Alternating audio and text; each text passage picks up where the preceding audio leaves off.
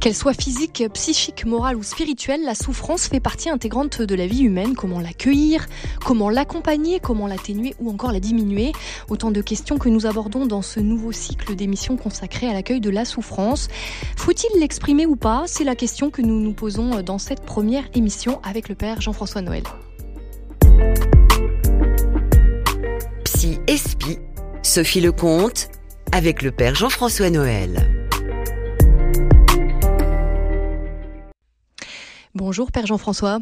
Bonjour Sophie. Alors je rappelle pour nos auditeurs qui nous rejoignent que vous êtes prêtre du diocèse d'Aix et également euh, psychanalyste et nous entamons aujourd'hui ce nouveau euh, cycle d'émissions sur la souffrance, comment l'accueillir, comment la guérir, des questions euh, pour lesquelles les réponses ne sont pas très simples.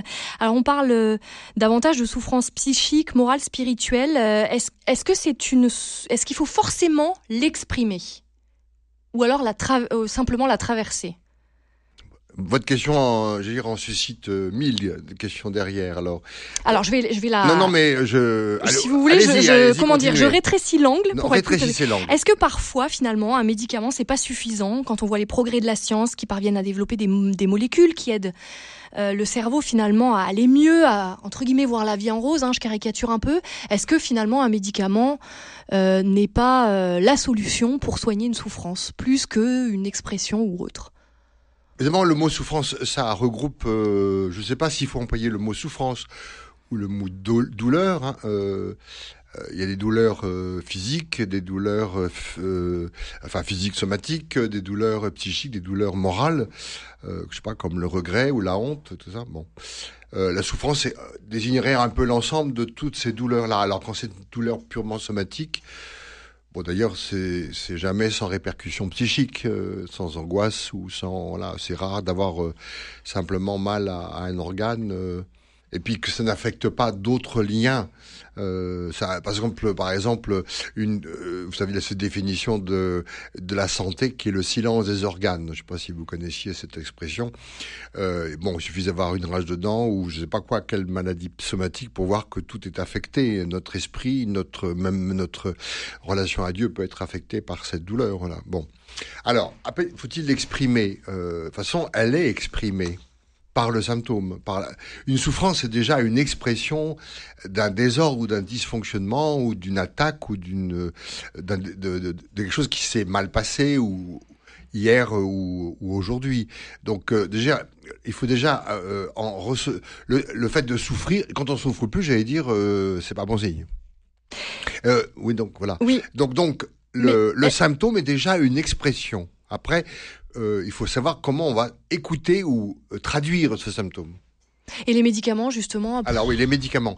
Qu'est-ce que, euh, que, vous en pensez, vous, en tant que psychologue? Moi, j'en pense du bien parce que je pense qu'il y a des... Ça suffit pas, mais actuellement, bon, il y a quand même, il y a eu un un réel, euh, comment dire, une réelle avancée sur les sur les effets secondaires. Et donc il y a des traitements anxiolytiques, euh, antidépresseurs, euh, antipsychotiques qui sont de fait ou le lithium par exemple pour les gens qui sont en psychomaniaco-dépressif, qui sont pas complètement efficaces, mais qui peuvent quand même aider. Parce que on est de, enfin, même moi qui suis psychanalyste et non pas euh, euh, donc euh, neurologue, je, je, en lisant quand même des ouvrages récents, on s'aperçoit qu'il y a des des, des, des désordres, comment dire, neuronaux qui accompagnent ou qui sont parfois cause d'un certain nombre de maladies psychiques. on ne sait pas très bien pour la schizophrénie, mais c'est vrai qu'il y a des hypothèses quand même où on a l'impression quand même que des, il y a des désordres purement physiologiques qui sont à la base de euh, donc ça veut dire que si c'est un désordre purement physiologique, les médicaments peuvent contribuer ça suffira pas, mais après euh, on peut faire, euh, on peut accepter qu'il y ait des concours de et d'accueil de médicaments. Après c'est toujours le problème, c'est que il faut pas que la personne se démissionne du fait des médicaments. Ça doit être complémentaire justement complémentaire d'un autre, autre accompagnement. Oui, bah oui, comme d'ailleurs tout est complémentaire. On n'est pas, on n'est pas un saucisson en morceaux. C'est-à-dire on, est aussi une âme. dire même le spirituel, c'est la même problème dire que je pense que c'est pas possible d'enlever le spirituel dans, dans une démarche thérapeutique. J'ai pas dit religieux, mais bon, ça, on en parlera peut-être. Les, psych... enfin, les psychologues que je rencontre, les coachs que je rencontre, sont, ont de plus en plus une, euh, une vision, comment dire, d'anthropologie intégrative. Je vais m'expliquer sur ce mot barbare. Mais en fait, on essaye de voir un peu l'ensemble de la, l'ensemble de la, de l'homme et non plus euh, les morceaux, quoi. Les morceaux, euh, je vais soigner votre estomac. Bon, on voit bien que ça suffira pas et que la personne peut-être a besoin d'un accompagnement ou d'un sourire. Enfin, je veux dire, on sait maintenant à quel point. Alors, est-ce que c'est encore euh, bien rentrer dans les normes, euh, non, peut-être pas, mais c'est en cours de, de réflexion que l'homme ne peut pas, on peut pas, on peut pas le couper en deux. Voilà. Bien sûr, quand vous avez une tumeur, vous n'allez pas euh, d'abord faire une thérapie, vous allez enlever la tumeur. Mais bon, l'accompagnement après l'opération est peut-être aussi importante que l'opération elle-même. Enfin, je pense que si l'Église pouvait être un peu promoteur, promotrice, pardon, euh, d'une vision euh, un plus intégrale et plus totale, euh, elle rendrait, elle rendrait honneur à ce qu'elle pense de l'homme. Elle éviterait peut-être des confusions dont on parlera dans la quatrième émission. Mais sur ce thème euh, de l'accueil de la souffrance, j'ai l'impression qu'il y a deux dimensions. Comment donc euh, l'accueillir, euh, comment moi je souffre, que je dois accueillir la souffrance, donc une dimension plus personnelle, et une dimension comment une personne extérieure accueille cette souffrance, psy, ami, prêtre, famille. Qu'est-ce que vous en pensez? Il y a un peu ces deux dimensions. Ça c'est vrai. Et est-ce qu'il y en a une d'abord, l'autre après, ou est-ce qu'elles sont complémentaires, ou est-ce qu'elles font des allers-retours les unes aux autres? C'est un aller-retour. Quand vous passez par une épreuve un deuil, euh, une maladie, euh, euh, je sais pas quoi, un échec professionnel ou une chute, enfin un échec amoureux ou conjugal. Enfin bon, il y a ce qu'il faut dans un ou même je sais pas c'est vrai a la première chose qui n'est pas la, plus facile c'est quand même d'abord de, se décider de, ce qu'on éprouve on on est toujours on n'est jamais prêt à à, comment dirait l'autre, euh, euh, je pense toujours à cette dame qui disait de sa maman qui avait 90 ans, euh, qui venait de mourir. oui, elle ne devait pas mourir, je veux dire, bon, j'ai envie de dire la pauvre dame, mais elle n'était pas prête en fait, cette dame, à accueillir. On n'est jamais prêt d'ailleurs pour un, un deuil d'un proche, quel, que soit son âge. Bon, enfin bon, donc c'est ça, c'est un, un, cas plutôt classique malheureusement, mais enfin c'est vrai que les, les, événements actuellement font que la première chose, c'est quand même de, de, de constater euh, comment mon corps ou mon âme ou mon esprit réagit à telle épreuve, telle souffrance, quoi. Euh, comment je, en fait, je me connais pas. Euh, euh, je me connais pas avant de souffrir. J'apprends des tas de choses de moi-même dans, dans l'accueil de ma souffrance. Parfois, c'est très décevant. Hein. Enfin, tu vois, moi, j'ai j'ai traversé une épreuve récemment et c'était, j'étais très déçu de ma réaction je me sentais plus combattant, combatif que ça. Bon. Et, alors, ça, et alors l'accueil par une autre personne, ça vous a aidé? Ou par un entourage, des amis, des. C'est très intéressant parce que j'ai beaucoup réfléchi à ce que euh, ce qui m'a fait du bien et ce qui m'a pas fait du bien. Il y a des gens. Euh, Il y a des gens qui vous ont fait du bien, des gens qui vous ont pas fait du bien? Oui.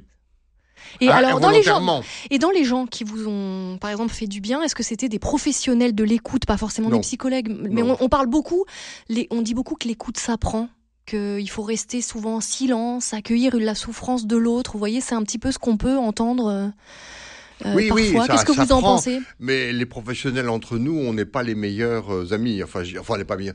C'est pas parce qu'on a, j'ai un ami psychologue, c'est pas, il sera pas forcément très bon avec moi-même quand vous. Je... Euh, le problème, c'est qu'il y a deux deux questions qui surgissent au moment de l'épreuve, qu'on soit souffrant ou qu'on soit accompagnateur, c'est qu'on ne sait pas comment on va réagir.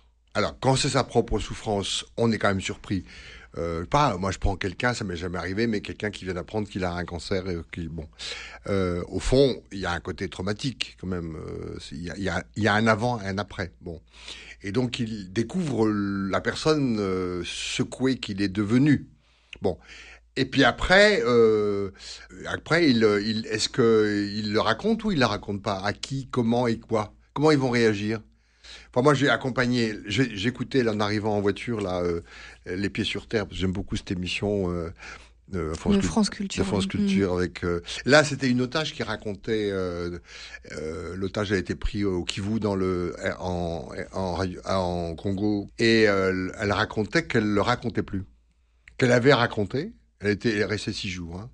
Elle est restée six jours et elle, euh, elle raconte qu'elle ne raconte plus parce qu'elle voulait pas être réduite à. Elle voulait pas voir la tête des gens à qui elle racontait ces six jours de torture, de course, enfin bon, de, de d'angoisse pure, quoi.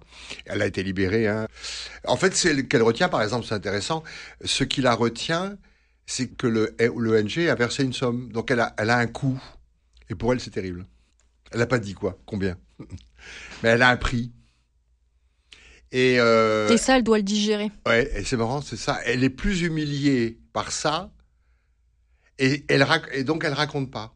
Euh, les nouveaux, alors sa famille le sait, l'ONG le sait, etc. Mais Mandy, je, alors donc je pense que c'était un pseudo. Euh, je pense que son prénom était, elle s'appelle Juliette dans l'émission. Mais en fait, je pense très bien que euh, à un moment donné, on va pas être réduit à ça. Voilà. Alors, je pense que ceux qui savent accompagner, c'est ceux qui savent. Ceux qui font du bien. Ceux qui... qui font du bien, c'est ceux qui vous réduisent pas à ce que vous éprouvez. C'est-à-dire? J'ai besoin de, bien comprendre. Ben, que tu autre que ta souffrance que tu traverses là. Que tu as été autre avant et que tu seras autre après. Qui a un passé euh, différent et qui a un avenir. Qu'on se dit pas euh, telle personne est tout le temps en train de se plaindre, c'est ça qu'on soit pas réduit peut-être à un état oui, euh, même si effectivement on est plutôt en même temps on a envie de le partager, en même temps on n'a pas forcément la force. Enfin, moi, j'ai pas mal changé d'opinion à ce sujet. Euh, ce que j'ai traversé n'était pas terrible, terrible, mais enfin quand même. Euh, mais il y a une délicatesse. On n'a pas, on pas besoin de, de longues conversations, mais de l'assurance d'une présence fidèle. Et, donc le silence peut aussi manifester la compassion? Oh, absolument. Parfois, on n'a pas forcément besoin de parler. Ah, absolument. Et des bah gens qui respectent ce silence euh, je sais qu'une famille euh, euh, qui m'aime beaucoup et que j'aime beaucoup et que je connais depuis 25 ans, ils avaient décidé, heureusement ils ne sont pas venus, de venir tous me voir quand j'étais un peu au fond du trou. c'était, je suis très, très gentil, c'est très gentil de leur part, mais j'ai pas du tout envie de voir toute la tribu me débarquer et me regarder comme un chien battu, quoi. Et en même temps, on dit que quand on a des souffrances, c'est peut-être pas très bon non plus de se replier sur soi-même. Il y a tout cet équilibre qui est difficile à trouver aussi. Oui, un équilibre, oui. Hein. C'est pour ça que c'est le savoir-faire avec soi-même qui va d'abord compter. De quoi j'ai besoin et comment j'en ai besoin et comment je vais demander de l'aide? Merci beaucoup, Père Jean-François Noël. Je rappelle que vous êtes prêtre du diocèse d'Exéar, les psychanalystes, et vous pouvez retrouver cette émission en réécoute sur rcf.fr ainsi que sur toutes les plateformes de podcast. Alors la semaine prochaine, ça tombe bien, nous nous interrogeons sur la place de la parole dans l'accueil de la souffrance. Est-ce qu'elle est toujours euh, salvatrice? Est-ce qu'il faut forcément parler? Ça rejoint un peu ce que vous disiez. Et eh ben, on voit ça la semaine prochaine. Belle semaine à tous à l'écoute des programmes de RCF.